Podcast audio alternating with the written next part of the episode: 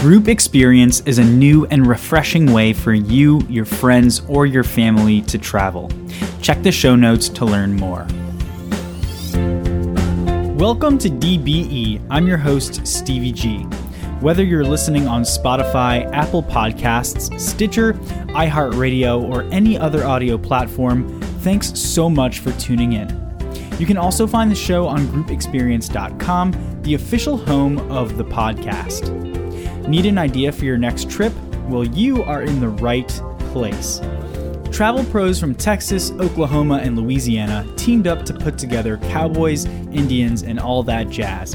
An eight day itinerary that takes you through each state and presents truly unique experiences. DBE is bringing you a three part series that features the people who put this itinerary together. Check your show notes so you can follow along as we discuss this trip state by state. For today's episode, I'm joined by Todd Stallbaumer from Oklahoma Tourism and Sandy Price from the Oklahoma City Convention and Visitors Bureau. Todd and Sandy continue the journey that we started last week by telling us about great places to visit in Oklahoma City, as well as stops in other cities around the state like Sulphur, Tishomingo, and Durant. Here we go I hope you enjoy part two of Cowboys, Indians, and all that jazz. Todd, Sandy, welcome to Destinations Beyond Expectations. How are you guys? Great, thanks. Yeah, thank you guys so much for coming on to go over this portion of the uh, itinerary. It's a great itinerary. For listeners out there, you know that Heather and I covered the first part uh, where we talked about Texas, specifically Grapevine, Texas. And now I'm here with my Oklahoma friends to talk about the great state of Oklahoma. So, are you guys ready to uh, go over your portion of the itinerary? Ready to go. Perfect. Well, let's start um, at the top at day number three. Day three. Um, so, our first stop is at the Chickasaw Cultural Center in Sulphur, Oklahoma, and that has the Spirit Forest. Can you guys maybe uh, give me some insight? What is the Chickasaw Cultural Center, and tell me a little bit about the Spirit Forest? Sure. So Chickasaw Cultural Center, like you said, is, is based in Sulphur, Oklahoma, in the south central portion of the state. Uh, it's about a 100 acres, 110 acre campus uh, with multiple structures on the on the campus itself um, where you can actually have the restaurant experience and have a traditional lunch or, or, meal there, or just do a tasting of some of the things that the Chickasaws would have had, like Indian taco or grape dumplings. Um, then there also is a dance circle. Uh, so a lot of open air facilities throughout the cultural center as well. So they do dance demonstrations, uh, weather permitting, outside if they're not available uh, because of weather, they can move those inside uh, for the group's experience to have a traditional dance demonstration. Uh, they also have a traditional village that is set up at the base of this of the hill, just on the edge of the Chickasaw National Recreation Area. And there you can experience a summer house, a winter house, um, different types of tribal things that would have been happening there as far as if the gardens are in season, the type of plants are available, the stickball courts, the, the mound.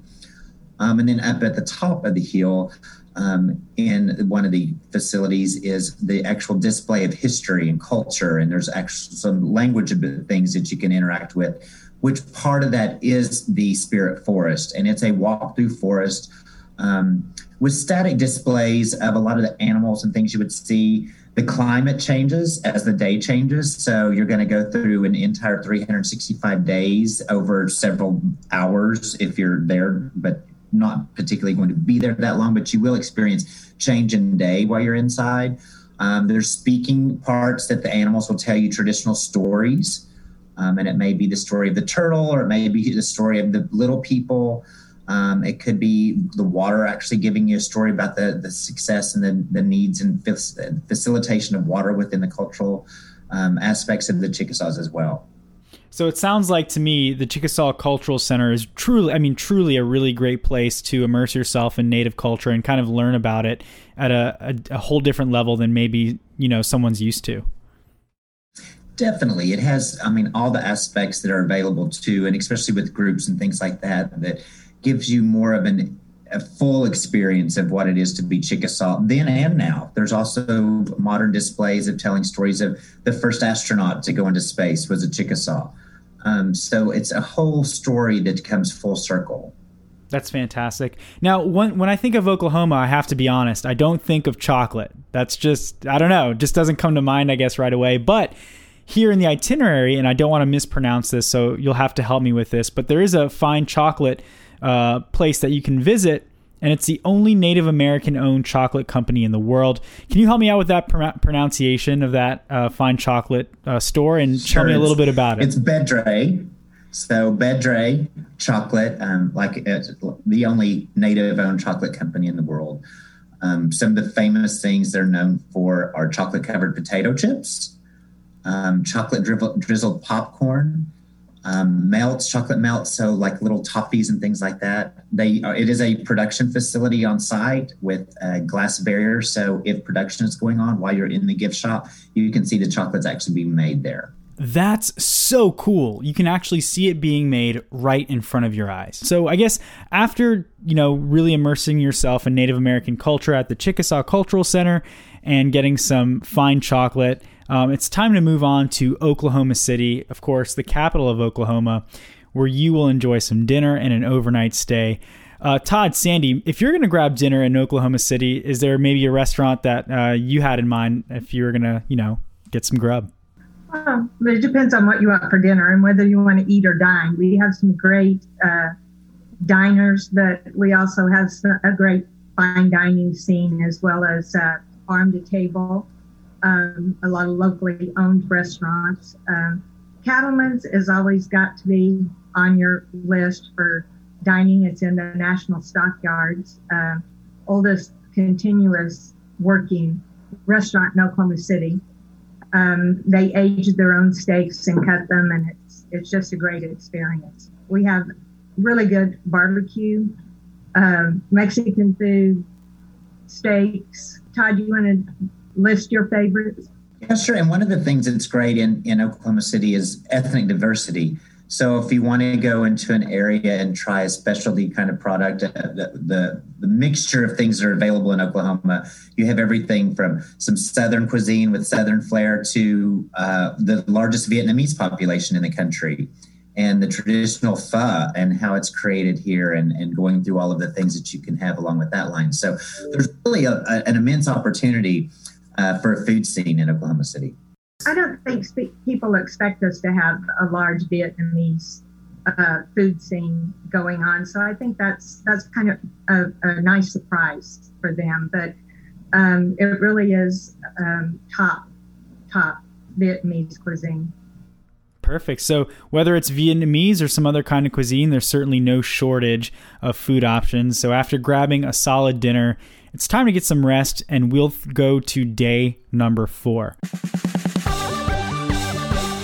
Day Uh, so day four kicks off by trotting over to Remington Park Racing and Casino for a stable tour and to see the workings of an active quarter and thoroughbred horse track.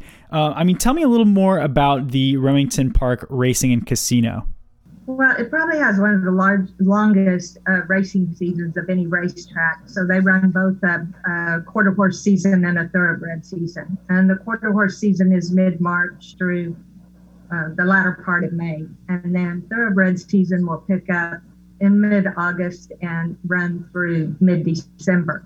A lot of fine dining at Remington Park, and as well, they can do uh, food demonstrations. You can do beer tastings uh, with your group. You can do a barbecue dinner demonstration, and they just they just offer all kinds of cuisine there. Now, one thing about the stable tour, you have to uh, schedule it at certain times because uh, the horses nap.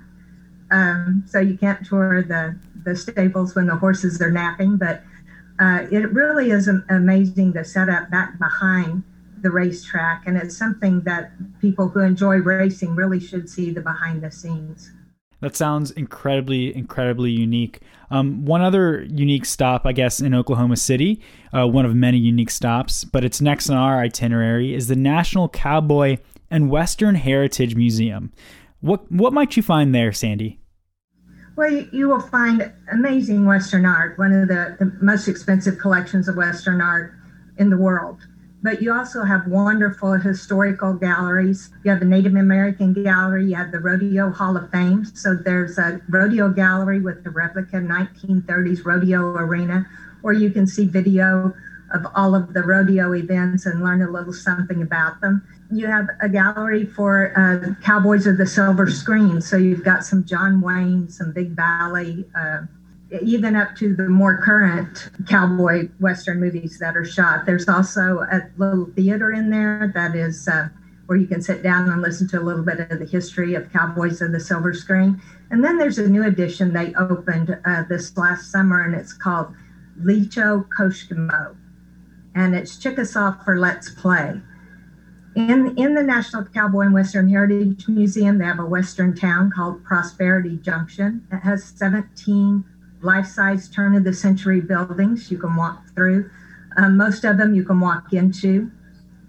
And they took that uh, Western Village and opened it to the outside grounds and through a general store. And then they have seven Native American dwellings out on the, the lawn with um, history and history of the tribes and the dwellings.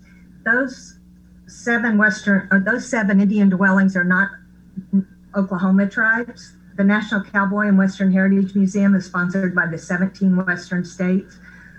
So those dwellings cover the 17 Western states, and it's not just an, an Oklahoma museum. So, in pretty much everything we've covered so far, Native American culture has been part of the conversation. Native American history has very close ties with Oklahoma, and throughout the state, you'll get to learn about the individual tribes and their way of life, because as Sandy puts it, it's a story that needs to be told. Indeed. Now, switching gears a little bit, when I travel, I find it important to visit impactful and historic places. The tragic Oklahoma City bombing took place in 1995, and the city has a memorial and museum to help give visitors perspective and understanding of this event. They have a beautiful outdoor memorial that is open 24 hours a day and is um, managed by park rangers. But then they have a wonderful museum that just walks you through a day like any other day, through the event, through the rescue effort um, legislation that was changed, uh, and where we've gone from there. And it's told in chapters. Then, after the federal government was able to turn loose of all of the uh, trial memorabilia, they turned it over to the museum, and so so now they have a, a wonderful, a, a really interesting story to tell about the trial and and how they captured Timothy McVeigh as quick as they did and and how they brought him to justice. And it was all of the the organizations working together, the states working with the federal government, and and just everyone came together in one effort. Um, some of the th- new things that they offer now for, for groups is a first person story, which is really, really emotional because they bring in a first responder, a survivor, or a family member and they let them tell their story of how it affected their life, but also how they have gone on with their life and the changes it's made. And it's it's really an impactful statement for them. Very, very fascinating and, and something we can all probably visit and get gain a lot from, you know, after visiting that, getting new perspective um, of those tragic events of 1995. Shifting gears back to sort of the Native American influence here, um, I know the first American museum was supposed to open in spring of 2021. I don't know if it has or hasn't. You guys can let me know with all the difficulties we faced in this last year of COVID. Um, but tell me a little bit about the first Americans Museum. Well, it's opening September 18th of 2021. COVID did push it back a little bit. Uh, some of that what had to do with the Smithsonian able to get exhibits to Oklahoma City. Um, but it is, they like to say many nations, one place. So it, it is focused on all the 39 tribes in Oklahoma. And it is actually the first time they've been able to tell their story in their words the way they want to tell it. Um, so it's a, it's a great opportunity for the tribes. It's a great, great thing for the state of Oklahoma. And we're just very fortunate that it's in Oklahoma City one of the galleries that they are opening is called Homecoming, and they have gone to the Smithsonian and borrowed back some of their um, artifacts. And when they display them, the way they want to display them is to tell the story, not just display an artifact uh, that's wonderful and beautiful and historical, but tell the story because every, everything that the tribes or the nations do has a story behind it and a history behind it, and that sometimes gets lost in the beauty of the artifacts. So they have an opportunity to do that. Um, sits on 100 acres uh, that will be developed around it, but it has large outdoor area where they can do many demonstrations and and really just just bring people into their culture and their world and tell their story. Beautiful. So after a, a full afternoon of learning about cowboys, Native Americans, um, taking some time to reflect, it's time for an evening event or uh, piece on the itinerary. And it says on the itinerary this evening, experience dinner and a canal ride through Bricktown, the Southwest's fastest growing entertainment district uh, boosting over 50 eateries and neighborhoods. Uh, tell me a little bit about Bricktown. Well, Bricktown's the old warehouse district in Oklahoma City and sat uh, in total disrepair for years. And some gentlemen just decided to to bring it back to life. I mean, the buildings that red brick last a long time, so they started developing it and uh, we had a program called MAPS, which is Metropolitan Area Projects, and one of them was was to revitalize Bricktown. We built a new AAA baseball park there, um, and we built a mile-long canal with water taxis. And the water taxi drivers give you a great history of the area as you ride it through. There are restaurants lined along the canal, as well as about a four or five square block area around it. Uh, we've opened several hotels down there. There's still activity going on. We have uh, a, a, new Renaissance opening late this fall, restaurants that are opening from this month on through the end of the year. So it's a lot of options. It's a compact area that's easy to walk, and then some entertainment in there with the um, canal and the baseball park and a movie theater and some things like that. So we, we now have a new trolley system that runs downtown about four and a half miles uh, and into our little pocket neighborhoods that all have their own personality and also runs through Bricktown. Awesome. And after a full day, uh, it's been pretty jam packed so far. But, you know, if you still have some energy left in your day, you can continue uh, with some gaming time at Remington Park. Well, that's the racetrack. So they have lights on it. So we do race in the evening. But then they have a casino um, in on, on the north end of the racetrack that is also open at night. So, you, and it is race the racing and the casino are all free and open to the public, and they have entertainment in the casino also. So it's it's a nice it's a nice way to wind down at the end of the evening and maybe you know take home a little extra pocket money. Perfect. Well, let's jump to day number five. Day five. Um, day five starts uh, with breakfast in the historic Stockyards City and a tour of the National Stockyards Exchange. What's this experience like? Well, we, we are the largest stocker feeder cattle auction in the United States. Uh, every Monday and Tuesday, we auction cattle um, from 7 a.m. until they run out of their lots for the day, so until late evening. It's um, it's a very unique, real cultural experience and that you can walk the, the catwalk up over the cattle pens and into the auction barn and watch them auction a, a herd of cattle before I can even count how many are in it. Um, and it's it's really entertaining. The auctioneers are very entertaining, and it, it's a real experience. We also have uh, the only female general manager for stockyards in the United States, and she is quite the character, and I would encourage people to try to catch her and have a conversation with her. She's incredibly knowledgeable from Oklahoma, entertaining, loves what she does, and and can give you more facts and figures about what's going on in the stockyards than probably you ever care to know. But it's just a great, a great, real experience. And do you know her name by chance? Can you drop her name? Her name is Kelly Payne And there's also, uh, you know, Cattleman's is in the stockyards. There's Rodeo Opry, which has really good country western entertainment every Saturday night. And then another restaurant called McClintock's, which is a, a um, an evening restaurant uh, in Bricktown. So you have a couple of options for dining also. So after a really great time in Oklahoma City, it looks like we're on the way to Durant. And on the itinerary, it says, you know, take a stop for lunch at Blake Shelton's Ole Red.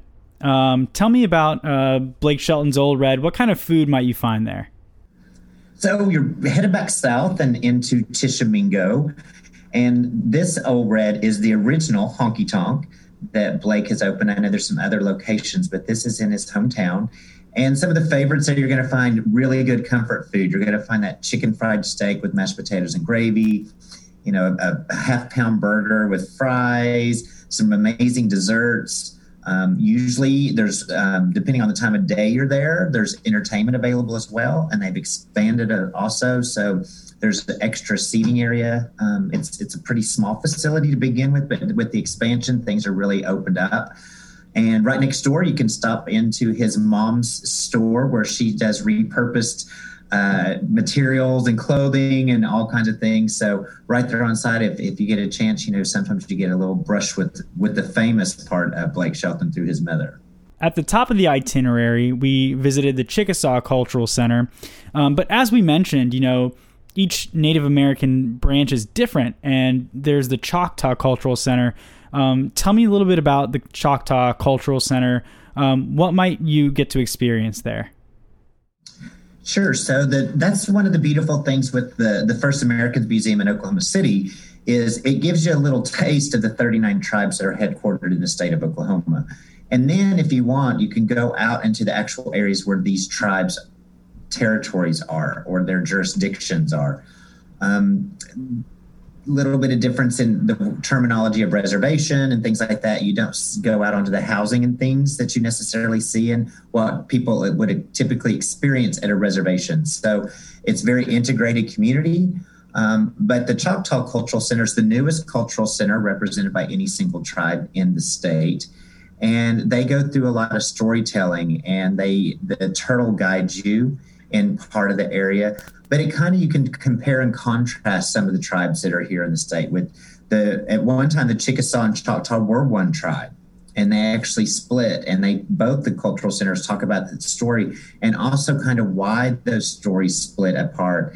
And being able to see the Chickasaws retain these part of their culture, the Choctaws retain theirs part of the culture. Some of it's shared, and some of it's very unique to each individual. So it does give you at least that comparison uh, when you start realizing that really all of these tribes are different. And one of the ways you kind of to give a good current explanation is like if you think of gathering up the countries of Europe and taking people from France and people from Italy and people from Switzerland and people from Germany and people from Spain and putting them all in Portugal and saying, You all are Europeans, now get along and you're just branded as Europeans. Well, that's what happened with the Native Americans here in the United States was they were all gathered up and moved into this little territory because they were all Indians and they should get along and know each other.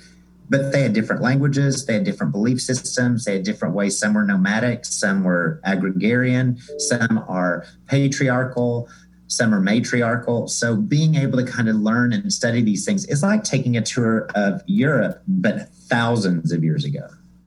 Yeah, that's fascinating, and I, am sure we can really gain a new perspective uh, when we when we visit for sure. Um, well, Sandy Todd, it's great to have you guys on the podcast. You guys represent um, organizations that can really help people, visitors traveling to Oklahoma, to Oklahoma and Oklahoma City. Um, can you maybe tell me a little bit about your organization and how you know visitors can find you guys and and use you as a resource when they visit Oklahoma and Oklahoma City? Sure. I'm with the Oklahoma City Convention and Visitors Bureau, and they can find us at visitokc.com. Uh, and we help um, individual travelers, we help group travel, we have a convention sales department, we have a sports department, a, a big marketing department. So if you need photos or you need um, um, images or anything like that, then that's what we're here to do. We we certainly market all of our partners in Oklahoma City. Um, and we really want the visitor to have the best experience, whatever that best experience is to them. Um, a lot of times people say, What is there to do? And we'll start with, What do you like to do? Uh, because we do feel like we have a variety of things to do the rich cowboy and Indian or cowboy and Native American culture. We have um, great outdoor experiences and sports experiences and a modern city. So it, it really, we try to tailor it to what, what people in, think that they, or what they enjoy to do but we also try to sneak in a little history because they may not think that they like cowboys, but the National Cowboy and Western Heritage Museum is a truly unique experience. And and so we we try to kind of nudge them into things that are unique and expose them to new things while still feeling what they what they feel like is their ultimate vacation experience. And I represent the state of Oklahoma, the Oklahoma Tourism and Recreation Department. Um, all border to border to border to border to border to border and try to do some of the similar things. Our website is travelok.com. And again, trying to facilitate that best experience, whether it's experiencing part of the outdoor uh, uh, activities that we have throughout the state, which we're the most diverse state ecologically with 12 unique ecoregions uh, across our borders. We have more shoreline in the East Coast and Gulf Coast combined. So a lot of people don't think about water activities in Oklahoma, but they're plentiful and abundant throughout the state. Uh, our rich American Indian history, Western culture, the longest stretch of Route 66 that's left of drive original drivable miles um, those are the kind of activities that we want to bring to you and all, all available through our website we have the images video is plentiful as well we have a weekly television show called discover oklahoma tv and you can check its youtube channel out um, and see a lot of the attractions a lot of the restaurants and activities throughout the state through that venue as well well, Sandy, Todd, I really appreciate you guys coming on and, and talking through the second part of this really wonderful itinerary. So thanks again. Thank you. Thank you. Well, that about does it for Cowboys, Indians, and all that jazz part two. We still have part three to go, so stick around next week to explore all that jazz in Louisiana. A big DBE thank you to Todd from Oklahoma Tourism and Sandy from the Oklahoma City Convention and Visitors Bureau for joining me today. Make sure to check the show notes for this episode to learn even more about their organizations. The DBE podcast is powered by Group Experience. You can actually listen to the show right on groupexperience.com, or you can find DBE wherever you get your podcasts. Well, that's all I've got for now. Make sure to tune in next week. Have a fabulous day, and I will talk to you soon.